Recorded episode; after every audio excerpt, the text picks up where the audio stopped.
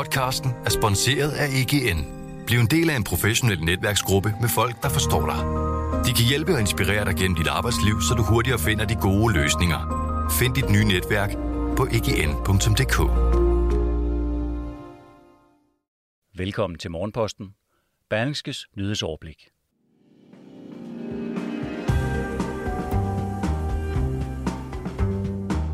Flere besparelser kan være på vej til det i forvejen pressede supersygehusprojekt i Nordsjælland. Tusindvis af de chauffører, der tidligere fragtede benzin rundt i Storbritannien, har forladt landet i kølvandet på Brexit. Og nu holder britterne i lange køer i forsøget på at få benzin i tanken.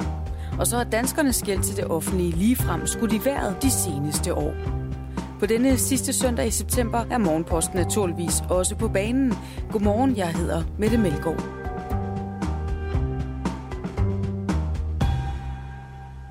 Det pressede supersygehusprojekt i Nordsjælland er nu truet af nye sparekrav for at få økonomien til at hænge sammen, skriver Berlingske søndag.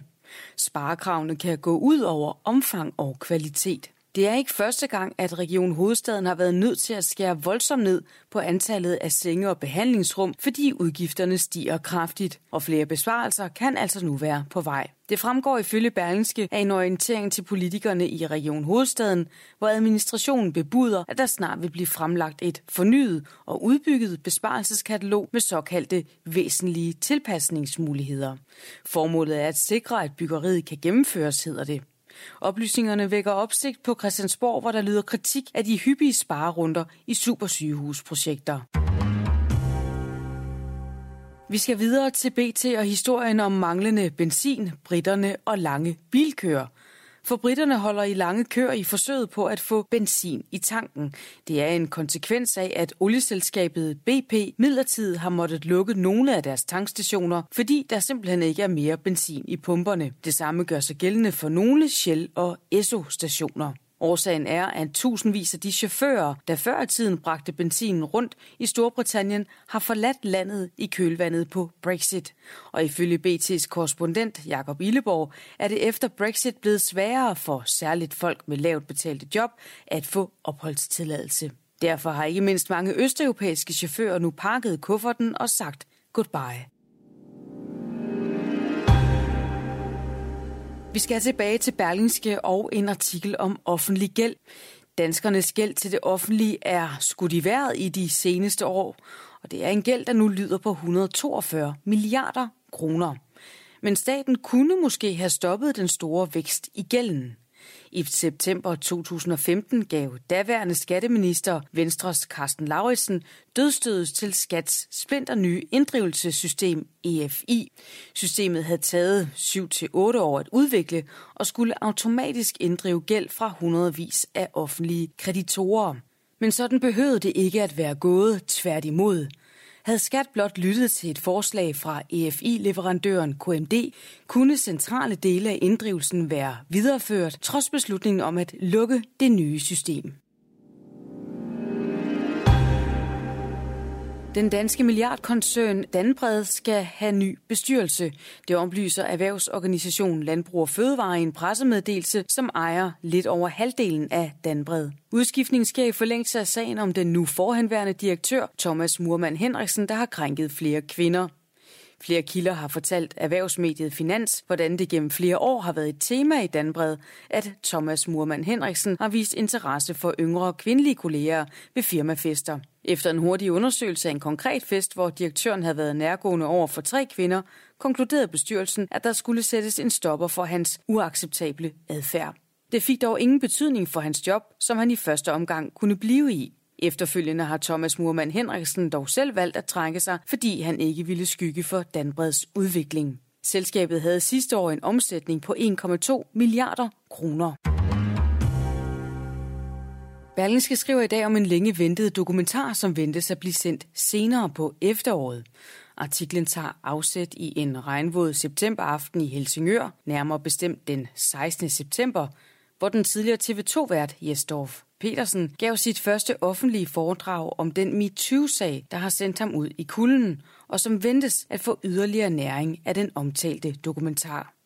Berlingske var med til foredraget og beskriver, hvordan Jesdorf Petersen, rasende og afmægtig, kæmper for rimeligheden, for retfærdigheden og for retssikkerheden, og måske mest af alt for sig selv. Dokumentaren er blevet udskudt undervejs, men lige nu er forventningen altså, at den bliver sendt senere på efteråret. Og klart er det, at den i hvert fald strækker sig over tre afsnit, og at den vil blive sendt på Discovery, som har købt rettighederne.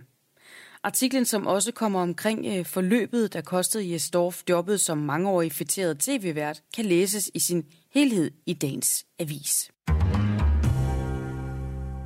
Den 16-årige skuespiller Flora Ophelia Hoffmann Lindahl vandt lørdag aften prisen for bedste hovedrolle ved filmfestivalen San Sebastian. Det oplyser Have Kommunikation og PR i en pressemeddelelse. Den unge skuespillerinde, der er kendt for DR-serien Ulven kommer, er den yngste modtager af skuespillerprisen på den spanske festival nogensinde. Og den store pris får hun for sin rolle som Lise i filmen Du som er i himlen, der får premiere i de danske biografer til januar næste år.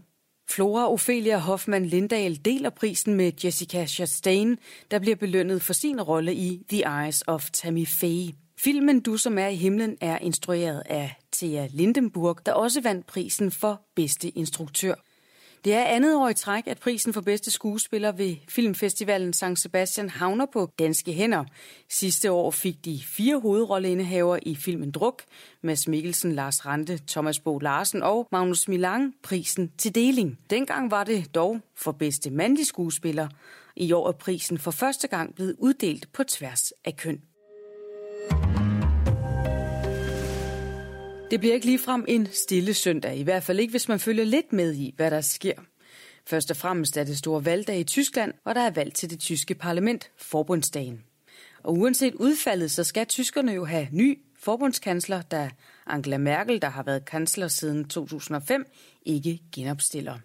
Og så er det i dag 50 år siden, at fristaden Christiania officielt blev grundlagt på det område, hvor den tidligere bådsmandsstræde kaserne på Christianshavn lå, i månederne forud havde en blandet gruppe af hippier, slumstormer, kunstnere og hjemløse bosat sig i de gamle militærbygninger på området.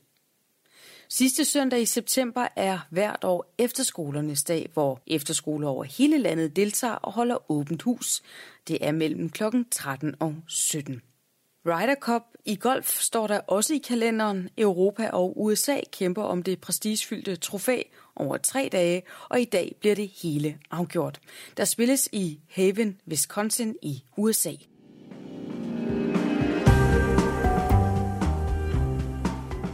I morgen tidlig er det Morten Olsen, der er klar med Morgenposten, og som altid kan du lytte med fra klokken 6. Jeg vil ønske dig en rigtig god søndag.